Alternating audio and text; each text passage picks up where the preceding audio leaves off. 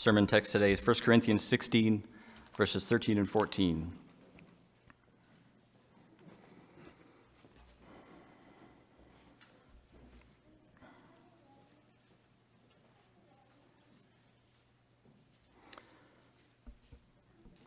Hear now the word of the Lord. Be watchful, stand firm in the faith, act like men, be strong, let all that you do be done in love. Thus ends our passage for today. Please be seated.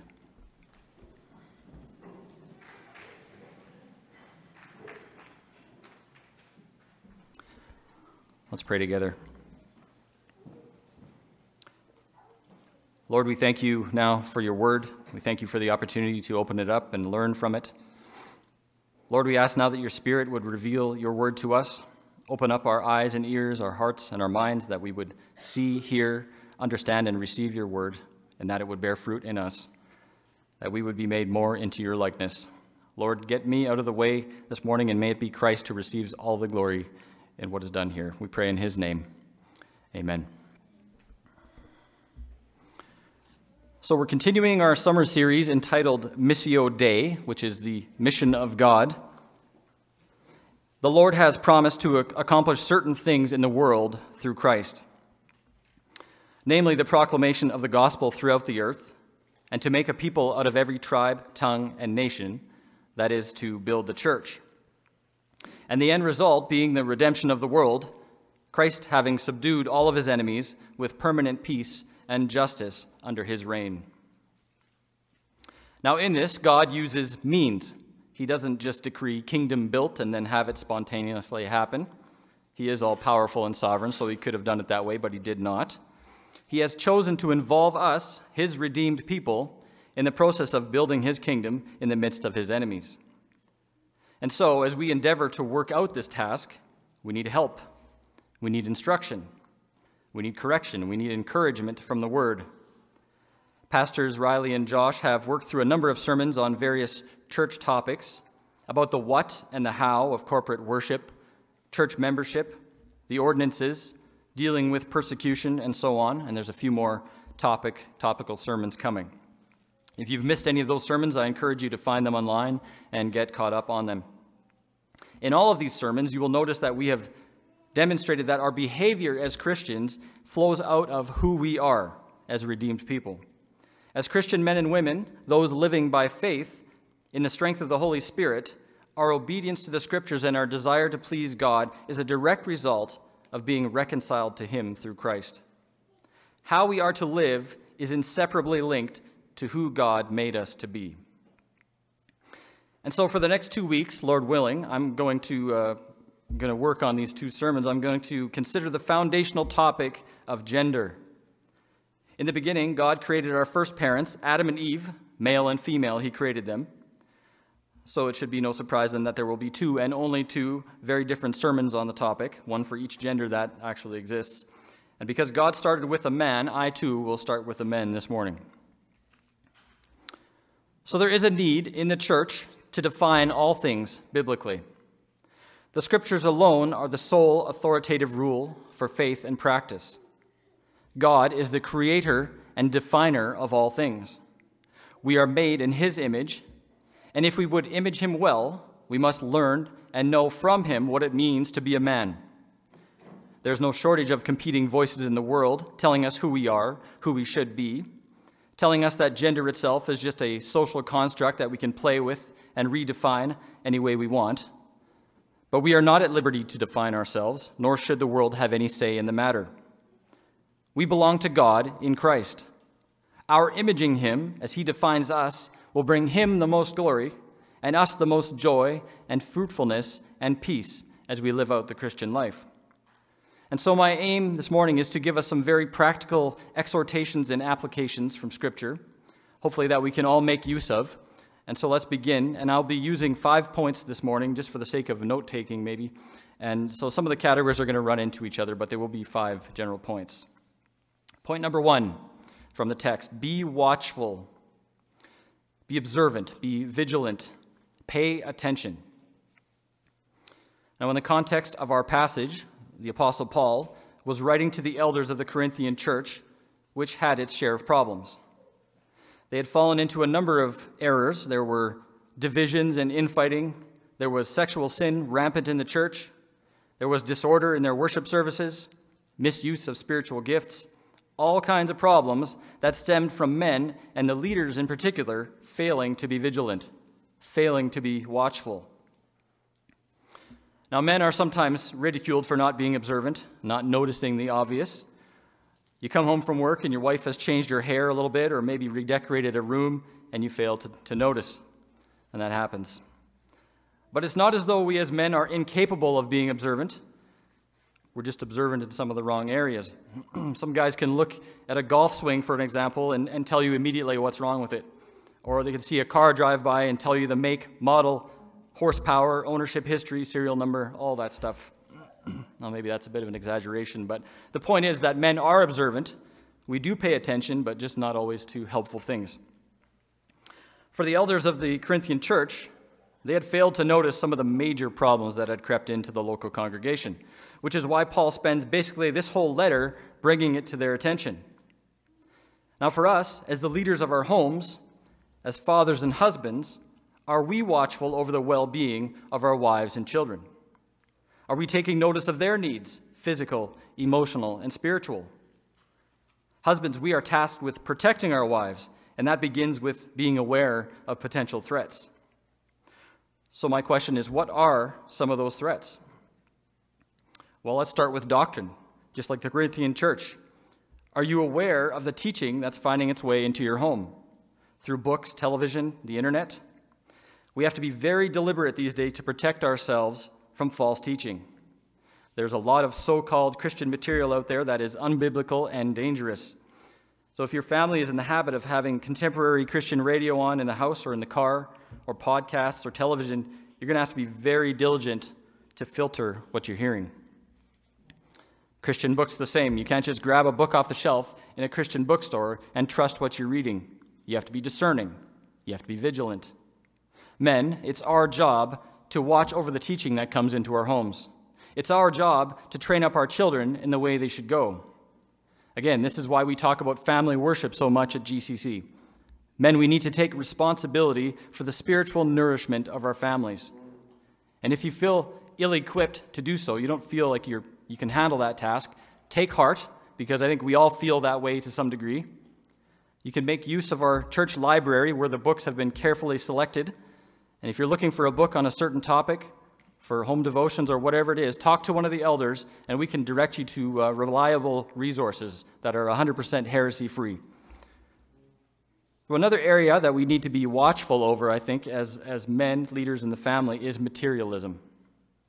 And I mean our materialism as, as men, your wife's materialism, your children's materialism.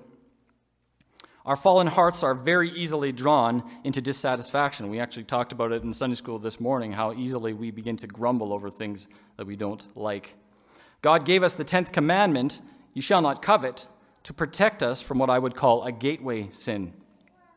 Covetousness, envy in our hearts, is what often leads to more destructive sins, sins that can have a disastrous effect on our testimonies, our marriage, and our families. For men, one symptom of envy is often an unhealthy imbalance between work and home life, chasing after more money in an attempt to keep up with the neighbors. Now, maybe your motives started out good. Maybe you wanted to provide things for your kids that you didn't have growing up. But be careful because it can very quickly become about your ego and not what's best for them. Obviously, there are going to be times and maybe seasons when overtime at work is necessary but there are also times when we need to say no um, to extra work for the good of our families, to maintain a good balance with our families. Also, the advent of social media has really encouraged covetousness, covetousness and dis- discontentment in our day. We can scroll through endlessly other people's feeds as they show off their unaffordable homes or seemingly flawless families or unattainable physiques, um, photoshopped as they may be. It doesn't help us to be content with what we have. It doesn't help us lead our families according to their particular needs. And more often than not, social media is a hindrance to the stability, the stability and security of our families and not a help. So we need to use it very wisely. And that leads me to one other major area that we as men need to be watchful over, and that is our purity. This goes out to all men here, young, old, and in between. The number one way that marriages, families, and testimonies are destroyed is sexual sin. It was a major problem in the Corinthian church. Sexual sin, porneia, was being tolerated to the point of being normal, even celebrated. In that time, in that culture, in that culture, sexual promiscuity, adultery, prostitution were all rampant. The sanctity of marriage was not valued in society, and that influence had wormed its way into their church. God's people, people who had been cleansed by Christ, set apart for holiness, were now falling back into sins that they had known before. These sins were no doubt readily available and perhaps a daily temptation. Now, that sounds a lot like our day and our culture. Now, in our part of the country, rural Manitoba, some things are not as accessible as they are in the cities, and I'm very thankful for that. But most of us carry around a device that within seconds can give us access to limitless filth. Guys, there is no sin more devastating to your witness, more destructive to your marriage, more shattering to your wife than that of adultery, physical or virtual. So, are you being vigilant to guard your eyes, your mind, and your affections? Are you keeping your promise to your wife and to the Lord to be faithful to her alone and forsake all others? Are you giving into sin that you want your own sons to be free of? Are you honoring women as you want your own daughters to be honored? If not, take steps now to be vigilant, shore up your defenses, and seal off the cracks. Be sober minded, be clear headed, be watchful. 1 Peter 5, verse 8 says, Our enemy, the devil, prowls around like a roaring lion, seeking someone to devour. Remember, King David was a man after God's own heart but his lack of vigilance led to a great sin with Bathsheba and massive consequences for his family and his nation. So flee from sexual sin, flee from, from situations that lead you into temptation. How can a young man keep his way pure? Psalm 119, verse 9 by guarding it according to God's word, by reading the scriptures, meditating on them, memorizing them. And then pray. Ask God for help, and He will give it. Continue steadfastly in prayer. Colossians 4, verse 2. Be watchful in prayer with thanksgiving. If we're busy praying, we won't be sinning. And if you were to ask husbands, do you pray for your wife and for your children? My guess would be that most of us would answer, not as much as I should. And one of the graces of God is that He makes it more difficult to sin against the people we pray for. So pray regularly for your wife and your children. Young single men, it might sound strange, but pray for your future wife. Ask the Lord to set apart a godly woman that can help you serve Him, and then pray that He'll make you into the, to a man that's worthy of her. There's no, there's no room for pride here in this battle, guys. If you are trapped in sexual sin, confess it to God and then talk to someone. Talk to your dad. Talk to another mature Christian man. You might think that he can't relate, but he can. No sin has seized you but that which is common to man. Find someone who can hold you accountable and teach you how to be watchful and vigilant in the Lord. All right, point number two, and this is straight from the text stand firm in the faith. Be steadfast, be immovable, be dedicated to Christ. It has been well said that those who stand for nothing will fall for anything.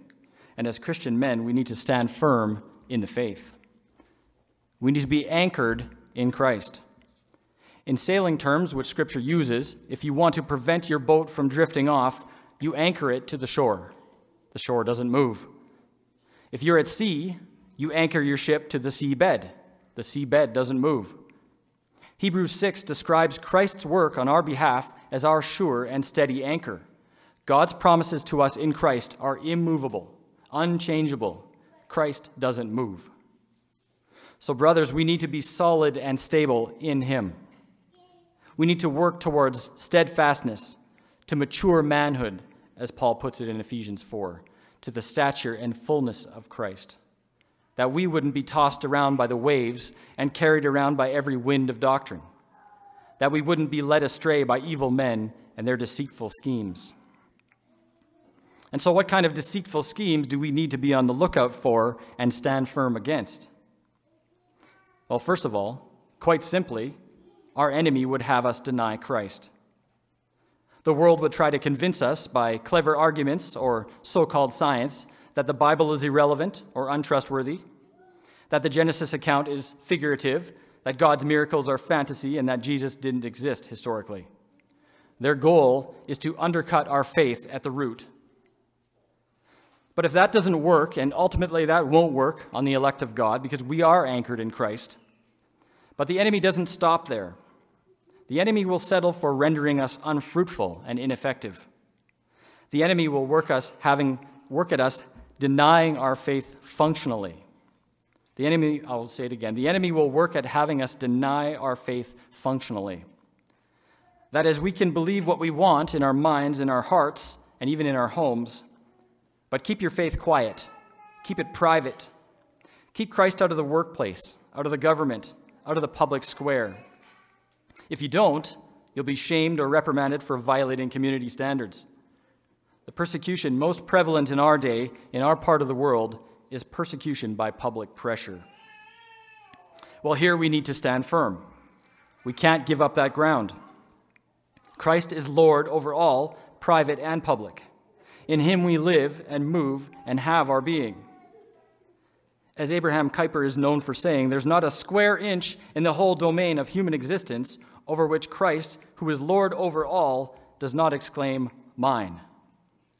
And so, for us to relegate Christ to the church service and to private devotions is to deny our Lord and Savior what is rightfully His.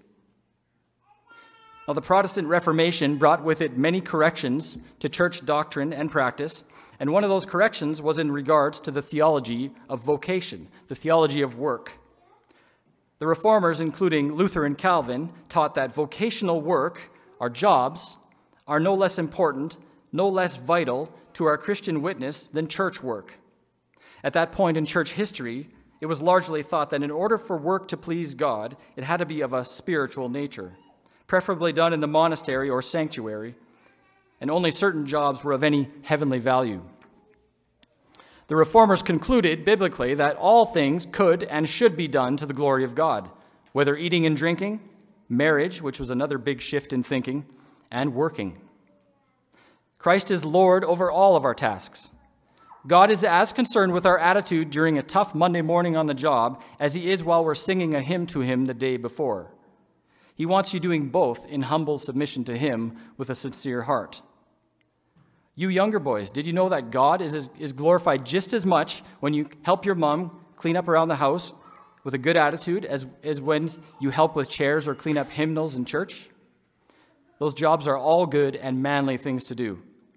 We can do all of our work as unto God for the glory of Christ. And if we do, none of it will be in vain.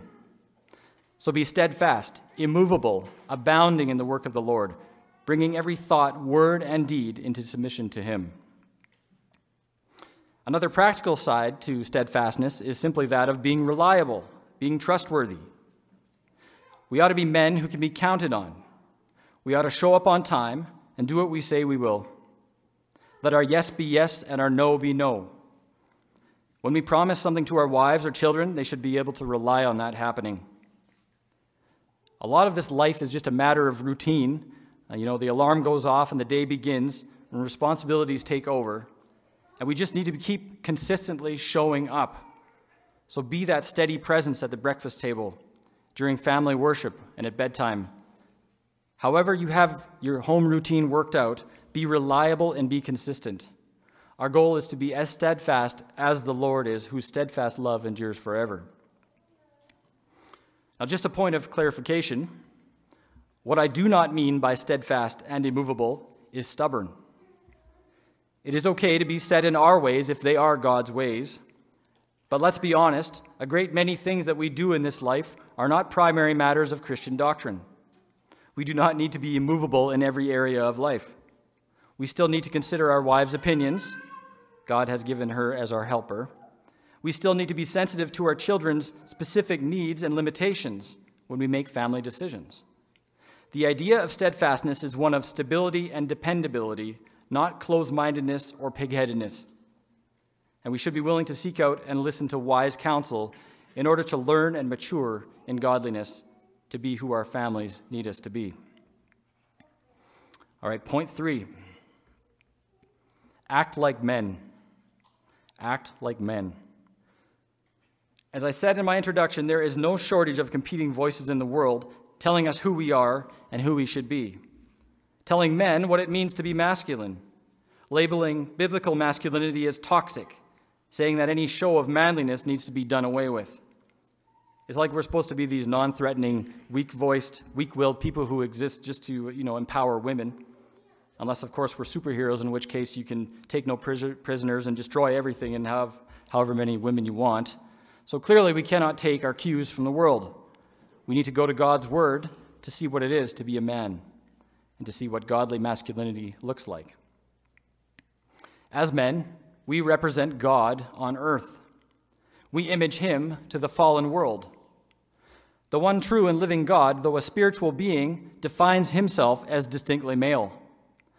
Our Heavenly Father is the creator, the producer, and the Bible says He's the begetter of the world. And that word means He's the active participant in the role of creation, of creation, and procreation. Our God is a worker, a producer, having created the world in six days. He works salvation in the midst of the earth. Psalm 74. God the Son is a worker, coming into the world, faithfully completing every task assigned to him by the Father pouring out his blood, sweat, and tears during his human life. Christ continues to work by upholding the world by the word of his power. God the Spirit is a worker, first of all, as an agent in the creation account, moving about the waters. He also works as an agent of regeneration, bringing us to spiritual life, granting us hearts of flesh, and then working sanctification in us. He renovates us, so to speak, producing spiritual fruit in us as we grow in Christ. Men, we were made to be productive, to build. In the beginning, God took the first man, Adam, and put him in the garden to work it and to keep it. On the job training. And that mandate continues. We are made to design, to create, to produce. And when we do, we represent our Maker. When we bleed, sweat, and sometimes cry over our tasks on earth, we can do so knowing that it has a purpose, and that purpose is ultimately to glorify God. And we should desire to do our earthly work well, to be experts at what we do. God skillfully created the world down to the finest detail.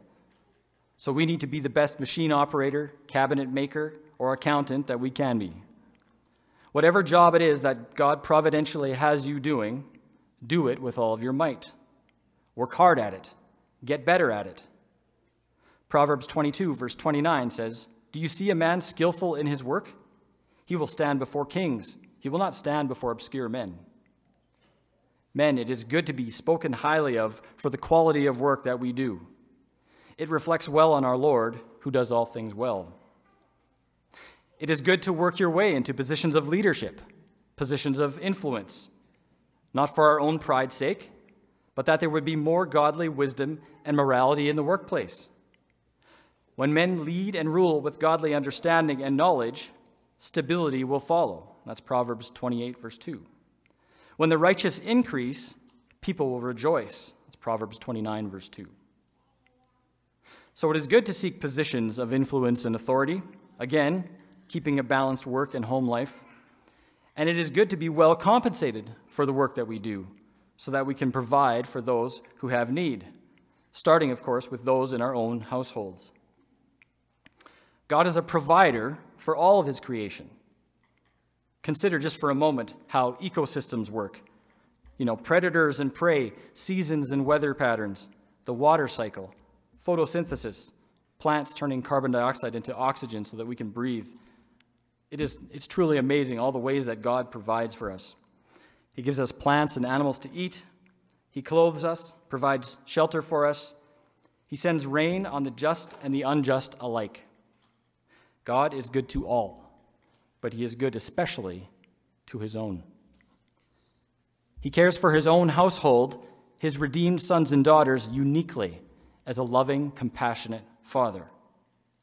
As His children, we receive not only physical blessings from Him, but spiritual.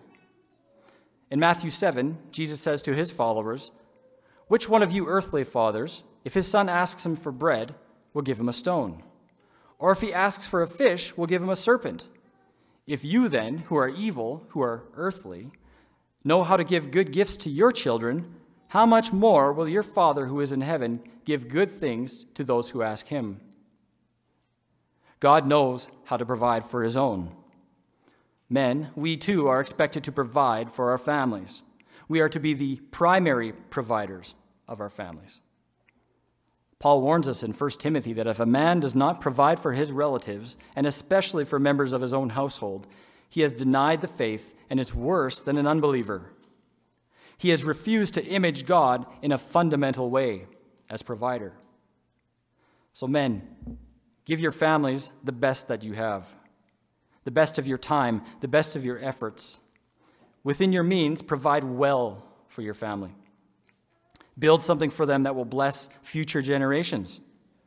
Proverbs 33, sorry, Proverbs 13:22 says a good man leaves an inheritance to his children's children. And this provision for our families, of course, goes beyond the physical. It goes to the emotional and the spiritual as well.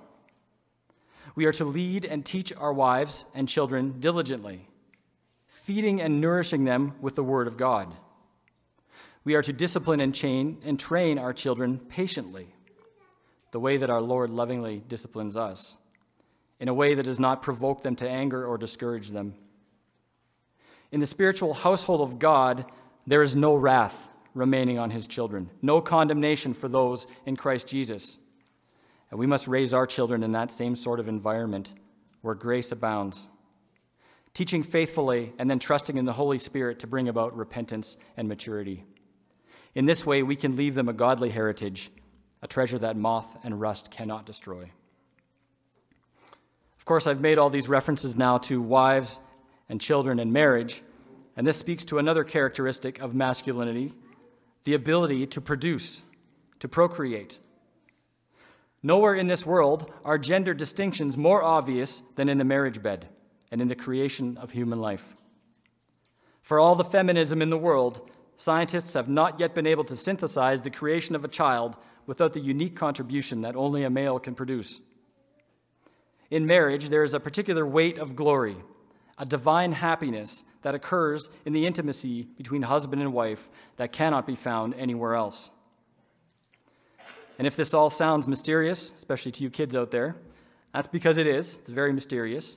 Even the Apostle Paul thought it was. He calls marriage a profound mystery but one that was created to represent Christ and the church. Marriage between a man and a woman is the only expression for sexuality that God has ordained. It's the only one that He authorizes and blesses. Through marriage, we are able to be fruitful and multiply, to fill the earth and subdue it. The family unit, husband, wife, and children, is the means by which we exercise God ordered dominion in the world and we ought to desire this. It is not a vain thing to have a quiver full of arrows or a minivan full with the goal of making disciples of Christ. It's so encouraging to look out over our congregation and see all of these uh, young, growing families, and we just hear more and more of it every time we talk to them that there's another child on the way, and that's such a blessing. But that said, just a word to those men among us who, for whatever reason, are not able to have children. Perhaps it's due to I'll, I'll call it involuntary singleness. Um, maybe it's due to medical reasons of some kind. You are not less of a man because you cannot have children. God is sovereign over your situation. You will not be judged for something you cannot control. But with that, I will say two things. To those men who are single, make marriage a priority. Prepare yourself for it.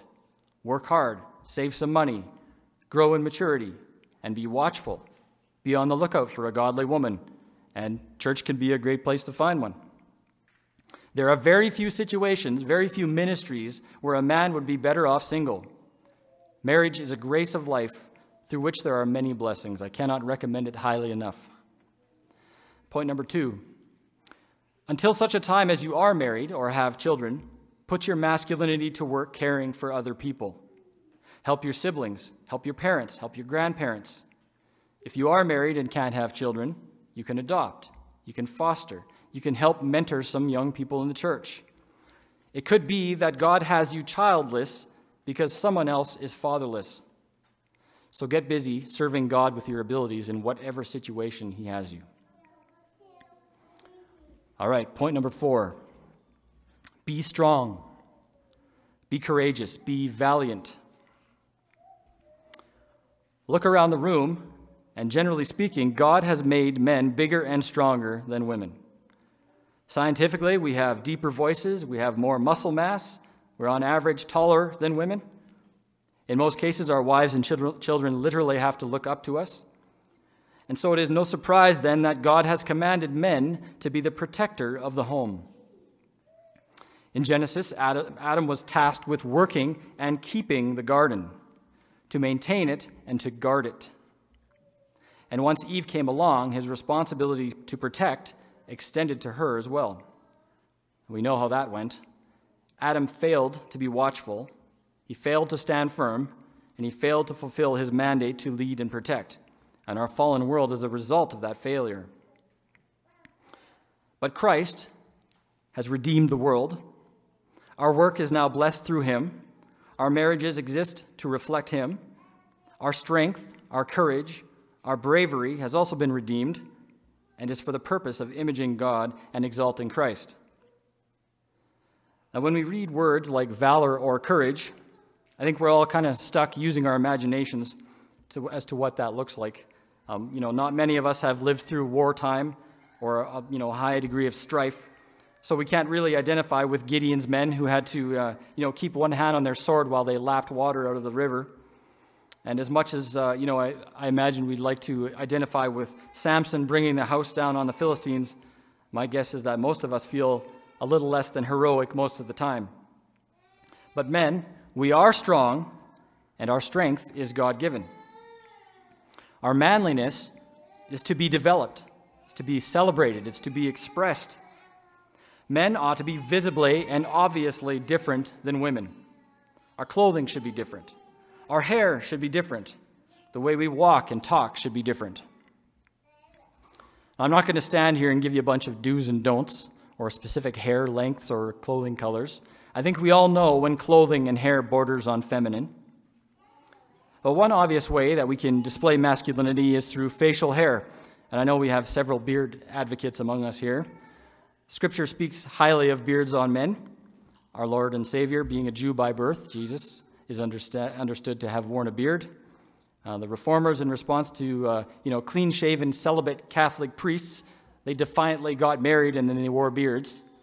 And uh, you know Charles Spurgeon, one of our favorite uh, you know preachers and commentators, he famously told his students that growing a beard is a habit most natural, scriptural, manly, and beneficial. So I would agree with him that well-kept facial hair is an excellent way to demonstrate masculinity and maturity Beards differentiate males from females and men from boys. And I say all of this as I don't wear a beard. That said, a beard is of little value if it isn't accompanied by actual manly maturity.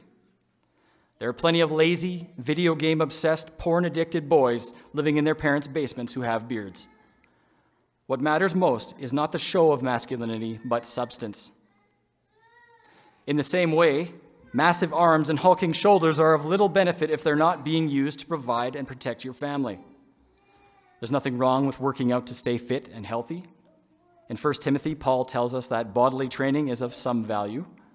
It's good to have a bit of muscle tone as a man to not appear soft and feminine. But again, we can slip into imbalance where it becomes about vanity instead of function. God has given us strength for His glory, not our own. Our hope ought not be in our own physical strength or fitness, which is fleeting. Our main concern ought to be training in godliness, which Paul says holds promise for this life and the one to come. So I could go on about other manly pursuits like uh, you know weapons or sports, whiskey and cigars, expertise in meat preparation, and I look at Matt Cron when I say that. These are areas of Christian liberty and I think there is room for some of those things in our lives, but these are not the main ways that we ought to be expressing our masculinity and using our strength. Our strength has been given to us by God in order to lead and protect those weaker than ourselves. And husbands, that would be primarily our wives and children. Our wives are the weaker vessels. They may not admit it, but they look to us for security and for safety.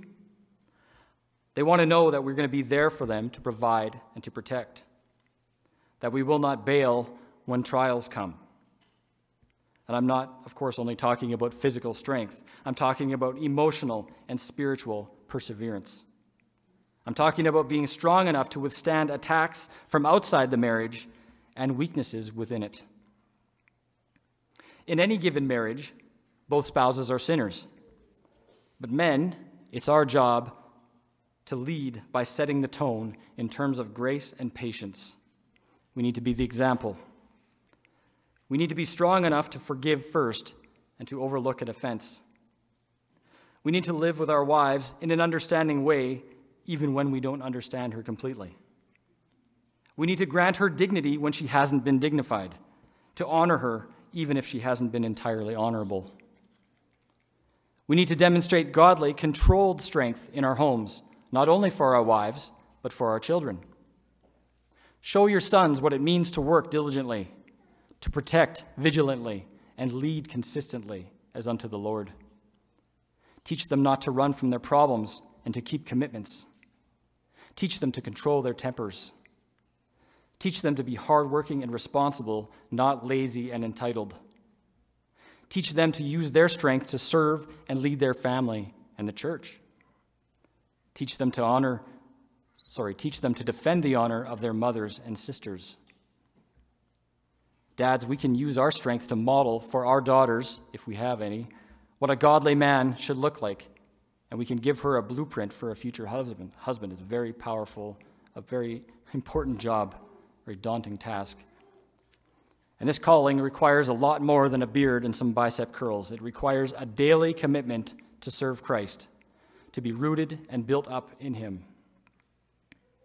And I can't stress this enough be strong in the Lord. Take your families to church. What a controversial, radical thing to do these days. Just go to church. Men, show up on time. Open your Bibles. Follow along to the sermon. Sing heartily to the Lord. Discuss the service with your family at home. Discuss the sermon. Give to the church. Serve in the church. Find some way to get involved. The church makes strong men, and strong men make a strong church. And then use your God given strength to lead, serve, and protect your family the way Christ leads, serves, and protects the church. Christ lives always to intercede for us, keeping us and guarding us until the day of his return. And that leads me to our final point for this morning, verse 14. Let all that you do be done in love. Our motivation for all we do as Christ's people is love. First of all, love for God. The greatest commandment you shall love the Lord your God with all your hearts, and with all your soul, and with all your mind, and with all your strength. From this love flows obedience to all the other commandments and love for one another. We can be as strong as we want, but if it's not motivated by love, if it's not tempered with love, we're going to break things instead of building them up. The Apostle Paul in Ephesians 5, which is the go to passage about marriage, says, and I'll paraphrase Husbands, love your wives as Christ loved the church and gave himself up for her to cleanse her with the word to present her holy and blameless, to nourish her, to cherish her, to be united to her as one flesh. This is tender, loving care. This is not just leading, it's listening. This is not just not a picture of some kind of stoic, detached ruler overseeing his household. This is a hands on, heart engaged ministry. If you find that your affections for your wife and your children are lacking, pray to God that He would increase your love for her and for them. Ask Him to show you your blind spots and the ways that you can serve your family better. Husbands, our marriages demonstrate the gospel, to our wives, and to our kids, and to our neighbors. When our children see us honoring their mother, it speaks volumes. When you hold your wife's hand or you put your arm around her, you're showing to her and to the world that she is yours and that you are hers, that you are united. When you listen to her, when you put yourself aside to serve her needs, you are demonstrating Christ. Men, what greater motivation could we possibly have than to picture our Savior in his compassionate, loving care of us? He cherishes us, he nourishes us with his own body and blood. He laid himself down, taking our punishment, taking God's wrath upon himself, that we would be holy and blameless before him. Fathers, what greater motivation could we have than our Heavenly Father, who patiently leads and provides for his children? His steadfast love never changes. In Christ, his mercies never come to an end. His divine, his divine power has granted to us, as his children, all things pertaining to life and godliness. It is his kindness, his forbearance, his patience that leads us to repentance. It is his benevolence, his generosity that has stored up an inheritance for us, one in heaven that is imperishable and unfading. Men, what greater motivation could we have to stand firm, to be watchful, and to be strong? Our great God is unchangeable, unchanging. He looks upon our efforts as men through Christ, and he receives our imperfect work as a fragrant offering because of Christ's perfect work on our behalf.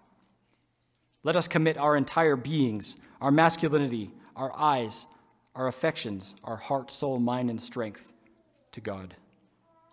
Let's faithfully image him to the world through our work and our marriages and our parenting. May all we do redound to him to the glory of our great God and Savior, Jesus Christ. Amen. Let's pray.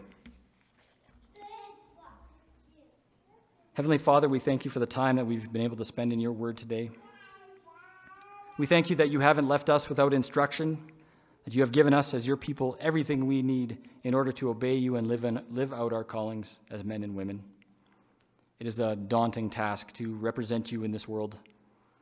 None of us here can claim to be doing it perfectly, but we thank you for your patience with us, for continuing to work in your people, growing us in maturity.